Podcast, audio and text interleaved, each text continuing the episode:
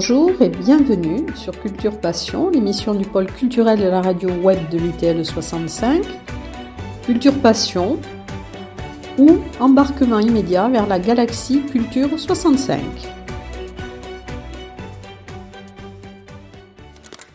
Dans le cadre de la radio web de l'Université du Temps Libre, Élise Serrano va aujourd'hui vous présenter Milo Lasser. Bonjour. Bonjour. Il y a à peu près euh, trois jours que je vous ai rencontré. J'avais seulement vu de vous deux tableaux.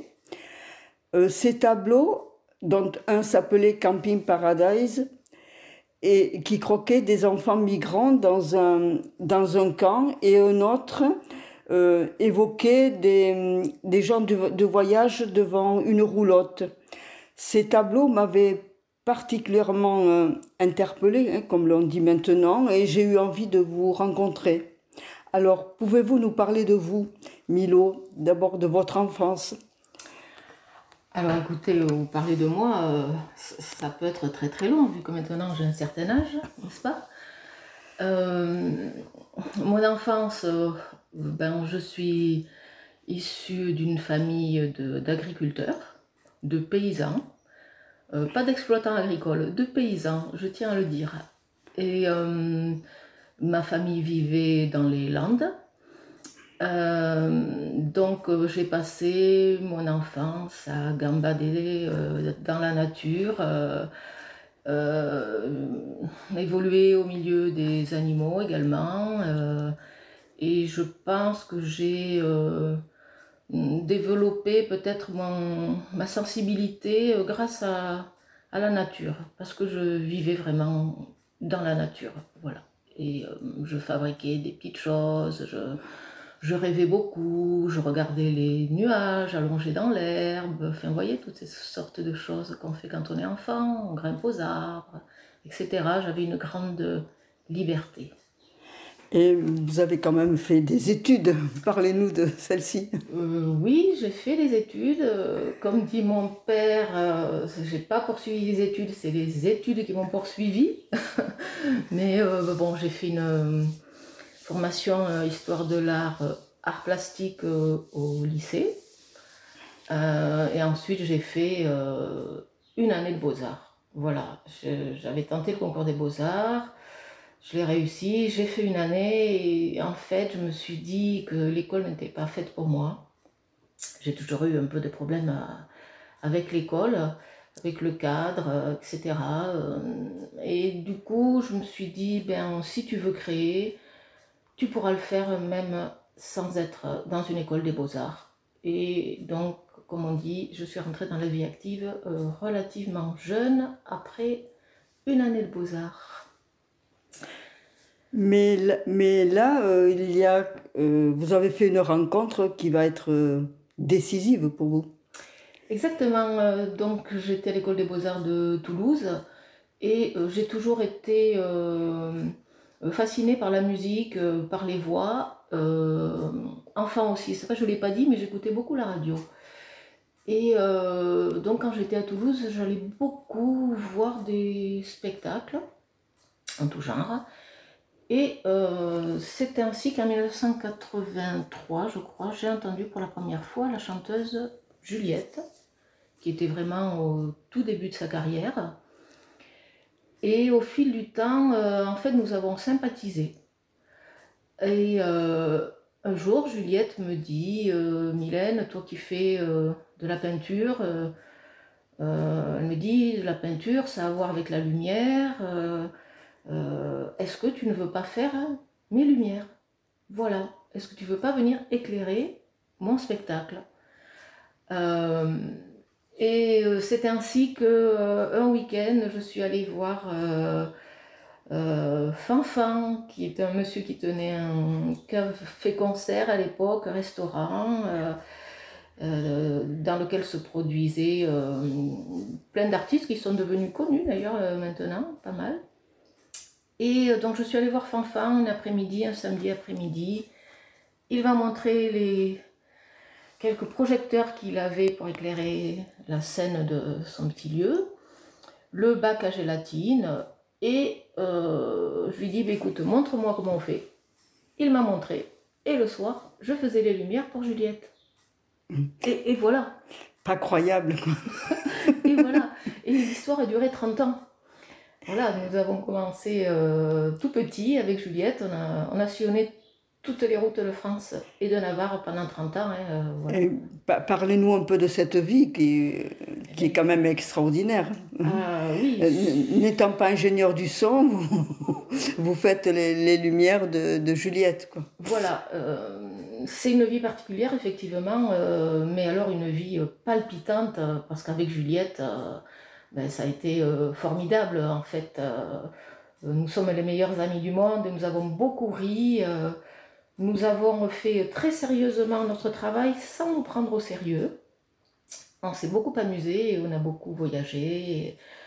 je pourrais vous en parler pendant des heures et des heures, je ne vais pas le faire parce que c'est pas le sujet, mais... en résumé, j'ai passé 30 ans à faire des tableaux de lumière. Voilà, je composais mes lumières comme je composais un tableau, en réalité. Et cette lumière avait pour but de, euh, de valoriser euh, Juliette. Exactement, euh, avant les, les créations, Juliette m'envoie au fil des semaines ses, ses textes et ses musiques. Donc je travaille vraiment en amont pendant des mois, hein, parfois.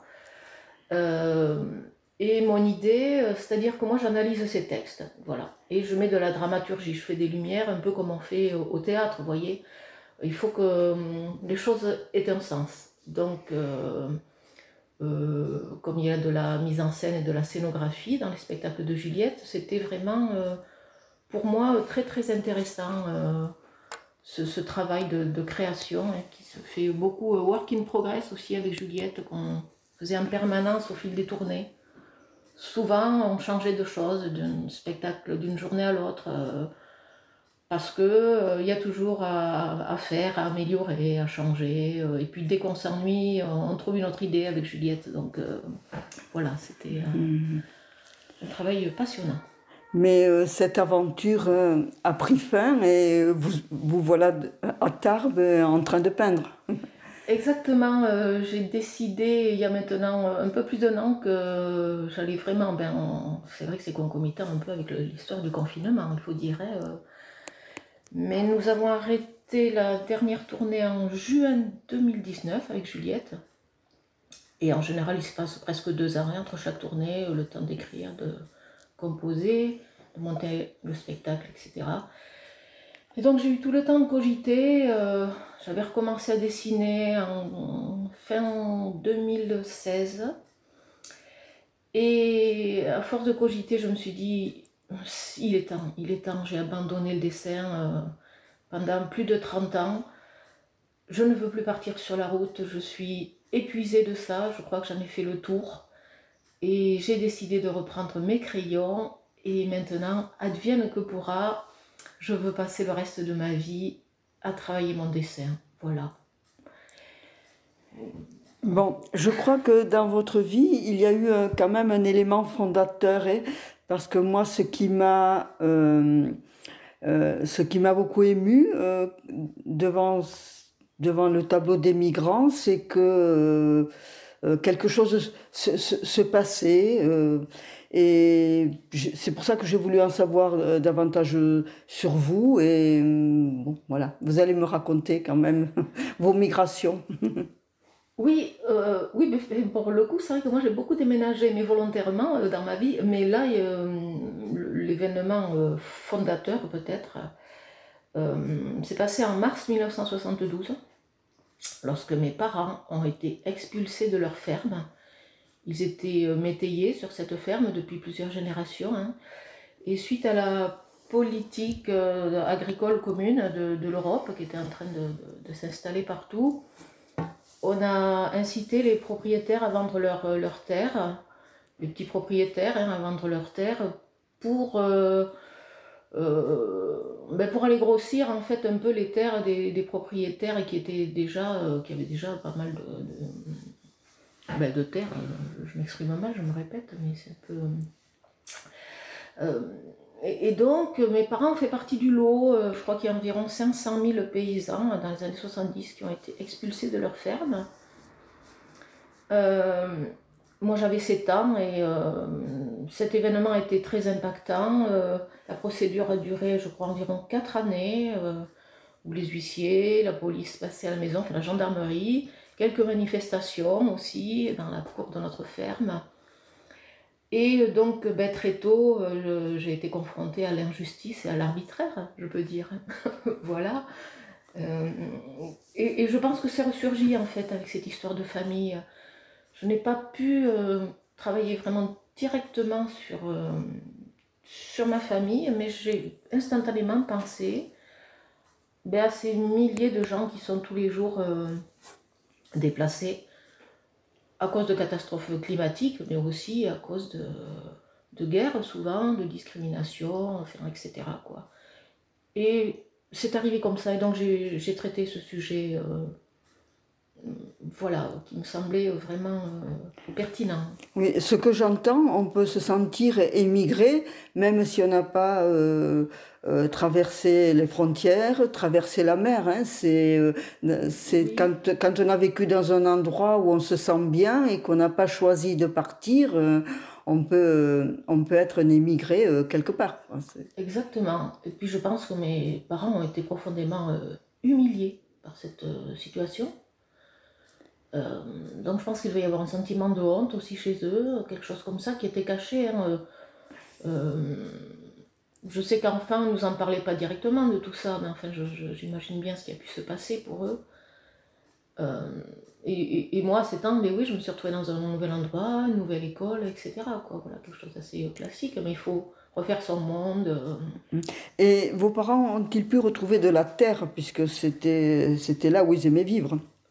Oui, ils ont retrouvé euh, une ferme avec un petit peu de terre, mais il y avait juste 7 hectares de terre cultivable un petit peu de forêt. Euh, et du coup, mon père était euh, parallèlement ouvrier dans une usine d'engrais qui était dans le village.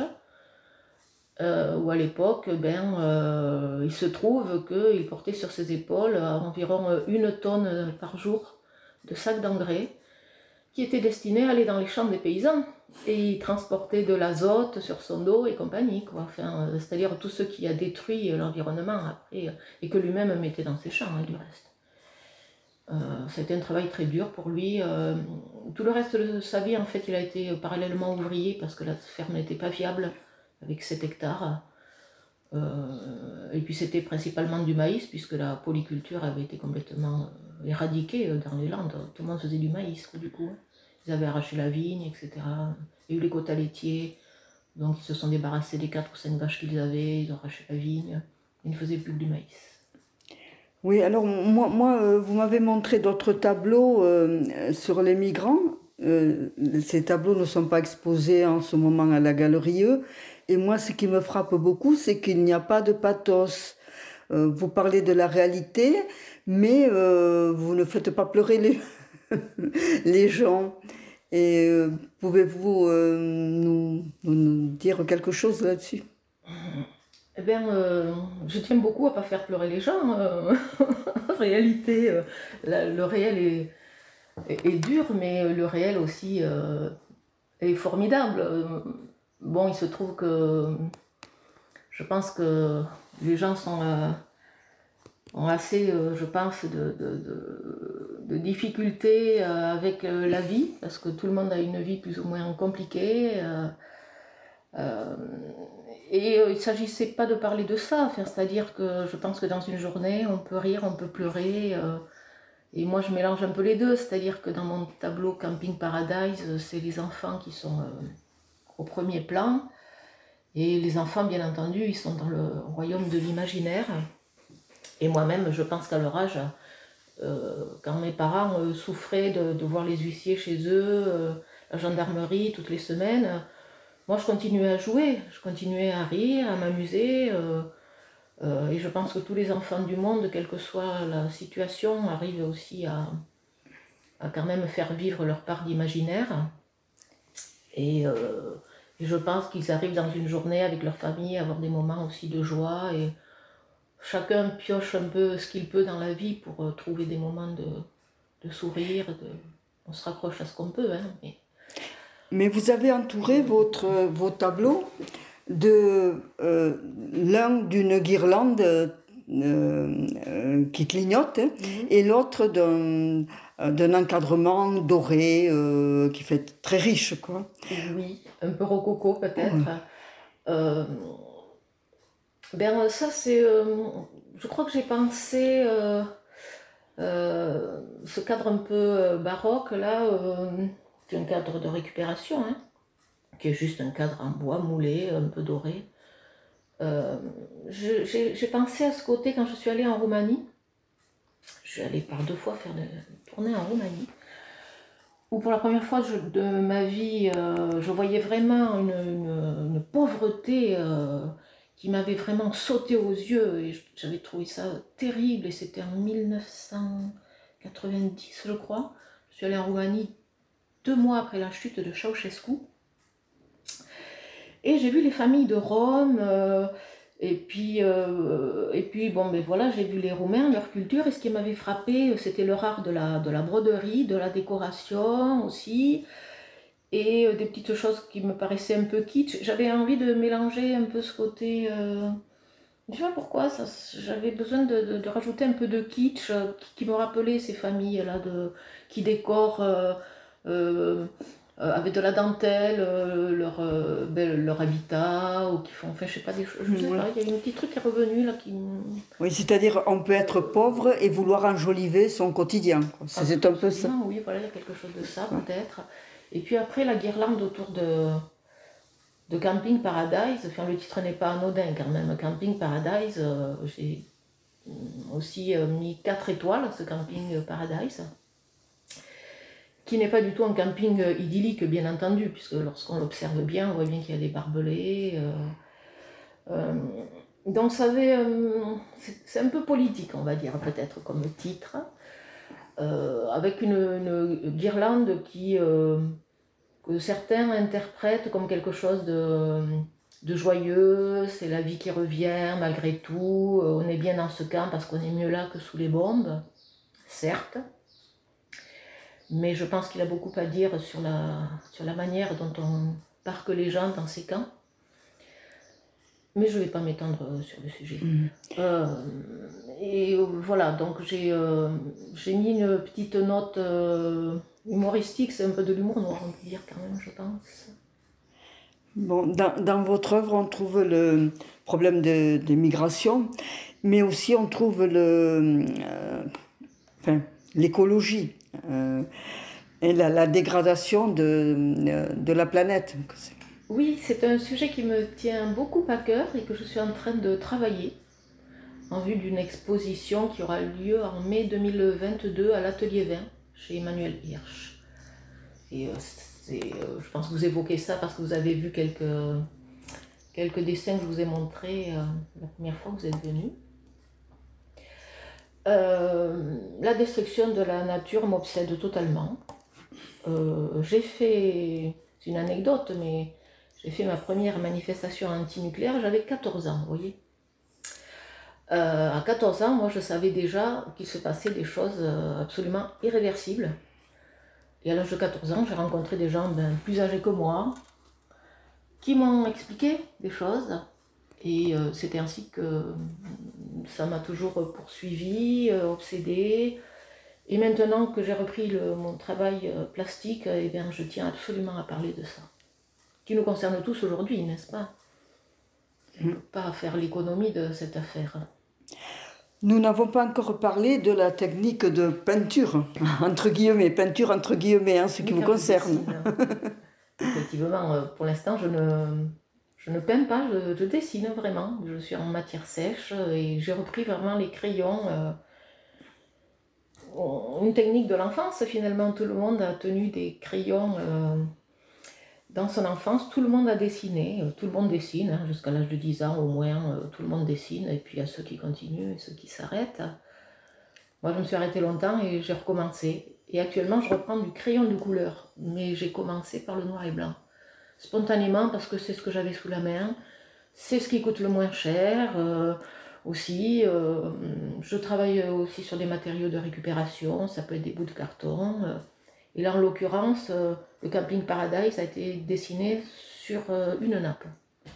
Voilà. Et le dessin de l'humanité, la famille de Rome, sur un carton de récup, qui sert normalement au dos des tableaux des encadreurs.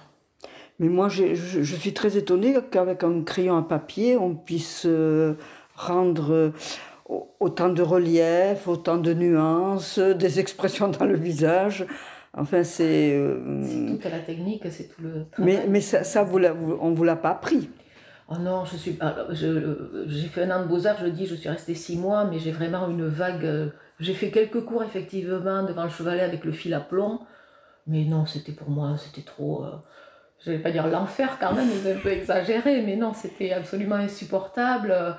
Euh, et moi, je fais vraiment. Euh, mais c'est pas, pas quelque chose de totalement spontané. Hein. J'efface pas mal aussi, ça dépend. Il y a des jours ça marche bien, des jours j'arrive pas du tout à voir le rendu, donc je remets tout le temps le, le travail euh, sur l'établi. là. Hein. C'est long. Et je, je mélange des techniques, hein, de la pierre noire, de la poudre de fusain, du crayon graphite, du crayon carbone. Et euh, oui, c'est vraiment beaucoup de travail. Hein. Je, travaille beaucoup quand j'exécute euh, ces choses-là. Bon, vous savez aussi euh, observer la nature, puisque vous avez fait une série de tableaux sur les nuages. Hein. J'en ai vu un en particulier qui m'a bluffé, comme diraient mes, mes petits-enfants. Hein. C'était extraordinaire. Vous exagérez. Vous exagérez. Vous pouvez pas dire que c'est extraordinaire. Oh, oui, bah, euh, en tous les cas, euh, ben, comme tout le monde, moi j'adore, euh, enfin comme beaucoup de gens, mais j'adore regarder le ciel, les nuages. Je dis qu'il n'y a rien de plus ennuyeux qu'un ciel sans nuages. J'ai horreur des grands ciels bleus d'été, ça me déprime.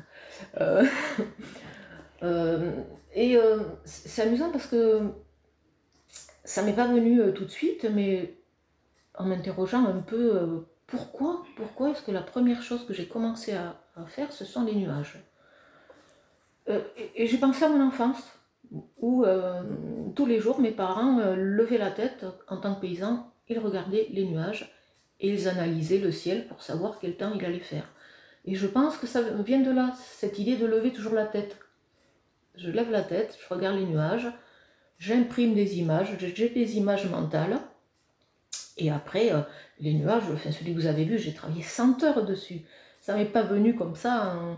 Euh, ça, me prend du temps, de faire les volumes, etc. Euh, et mes dessins évoluent. D'ailleurs, mes nuages évoluent. Parfois, euh, je commence un nuage, il est à gauche de mon dessin. Et puis, comme je modifie, j'efface, je, me dis la composition n'est pas bonne, il faut que je déplace un peu. Ben, le nuage, il se retrouve au milieu du, tableau. Ça bouge. Bon, il y a un moment où ça se fixe, hein, mais euh, euh, voilà, c'est, euh, c'est un peu chaotique, mais bon, au final, ça a l'air comme ça, hyper carré et tout, mais je peux vous assurer que c'est hyper chaotique dans mon esprit. Oui, enfin, 100 heures pour faire un tableau, il faut quand même de la constance. oui, surtout avec, avec un, un, crayon à papier. Quoi. je suis capable de beaucoup de travail et je suis capable de, de ne rien faire aussi. Non, j'y arrive très très bien. Mais, mais, mais le, le, résultat, quand même, en, vaut la peine. Hein. Heureusement, vous pensez, sinon ce serait totalement déprimant. Et bon, alors vous, bon, vous aimez euh, la peinture, les tableaux, mais vous aimez aussi euh, la littérature. Hein? C'est ah. quelque chose qui vous nourrit, vous, vous m'avez dit. Oui. Euh, et ça depuis mon enfance. Dès que j'ai commencé à lire, ça a été pour moi un monde merveilleux et c'est un puits sans fond, c'est inépuisable. Et j'étais une enfant pas, pas à l'aise en fait en société, pas à l'aise dans la vie en réalité, pas, pas, très bien dans mon corps, pas, donc je me suis beaucoup enfermée aussi dans la, dans la lecture et puis ça m'a ouvert plein d'horizons. et puis nous enfants, et ma petite sœur, euh, on n'avait pas d'autre loisir que, euh, que s'amuser avec ce qu'on trouvait euh, dans notre ferme. On n'était pas sous les cadeaux, etc. On se fabriquait presque nos jouets nous-mêmes, en bricolant des trucs. Et la littérature, c'était un, moyen de s'évader, puisque nous n'allions pas ni au cinéma, ni au théâtre, ni dans les galeries d'art. Moi, quand je suis arrivée au lycée en art plastique, j'avais jamais mis les pieds dans une galerie, j'avais jamais ouvert un livre d'histoire de l'art, ni quoi que ce soit, j'étais totalement ignare. c'est la littérature, je crois, qui m'a ouvert des mondes. Et voilà. Euh, Et avez-vous des auteurs de prédilection? Ah, c'est compliqué parce que je lis vraiment tous azimuts. Moi, je lis, je peux trouver de l'intérêt à peu près à, tout si c'est bien fait, un peu comme en, musique du reste. Euh, de prédilection, oui, peut-être. Euh, alors, je crois qu'enfant, classique, moi j'ai commencé par la comtesse de Ségur, je crois, qui m'a vraiment beaucoup impacté. Je veux dire, il y a beaucoup de choses qui sont restées là au comtesse de Ségur. Après, je crois qu'à 11-12 ans, euh, j'avais quasiment lu euh, tous les Rougon-Macquart, puisque je m'enfermais, euh, moi, pendant que les autres jouaient dans la cour de l'école. Moi, j'étais à la bibliothèque en train de lire Zola parce que j'avais trouvé ça fabuleux.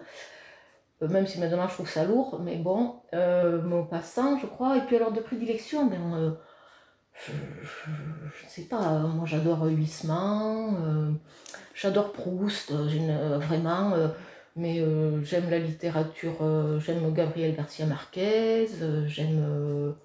oui, vous êtes très, très éclectique. J'adore Carson Markelers, ah, j'adore. oui, je lis, je lis de tout.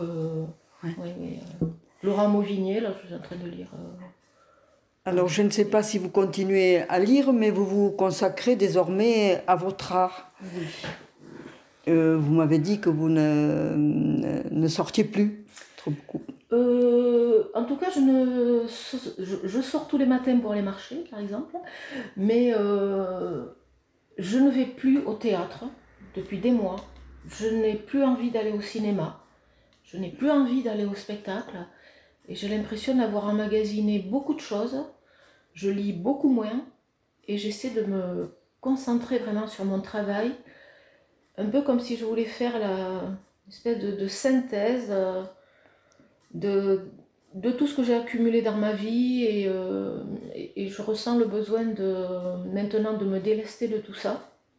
Alors bon an mal an, hein, euh, ça marche pas tous les jours, mais j'ai beaucoup de, projets, d'idées et je ne veux plus recevoir de l'extérieur.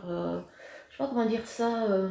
c'est paradoxal parce que moi tous les jours j'ai besoin de sortir, j'ai besoin de parler à des gens, moi je parle à tout le monde. Hein, mais je ne veux plus euh, Être en quelque sorte parasité quoi, par de nouveaux... Oui, euh, c'est ça, peut-être quelque chose comme ça. Euh, c'est comme d'aller au musée. J'y suis beaucoup allée, j'ai beaucoup lu aussi des livres d'histoire de l'art. Je crois que pendant longtemps, ça m'a complexé. Et ça m'a empêché de travailler parce que je me disais, ben non, moi je ne suis pas à la hauteur, tout a été fait, tout a été dit, ça ne sert à rien, tout est vert, à quoi bon, etc. Et euh, en fait, en fin décembre 2016, euh, bon, c'est parce que j'étais euh, dans une situation de difficulté, quelque part, je peux dire que ça m'a sauvé la vie. Et, de recommencer à dessiner. Et maintenant, il ne s'agit plus que de ça. Oui, oui vous m'aviez raconté que vous étiez allé à, à, la galerie Omnibus avec un carton de dessin et que vous pensiez même qu'on allait vous dire ah ben non, c'est nul. voilà, et il se trouve que euh, Nicolas et Erika ont, apprécié mon travail.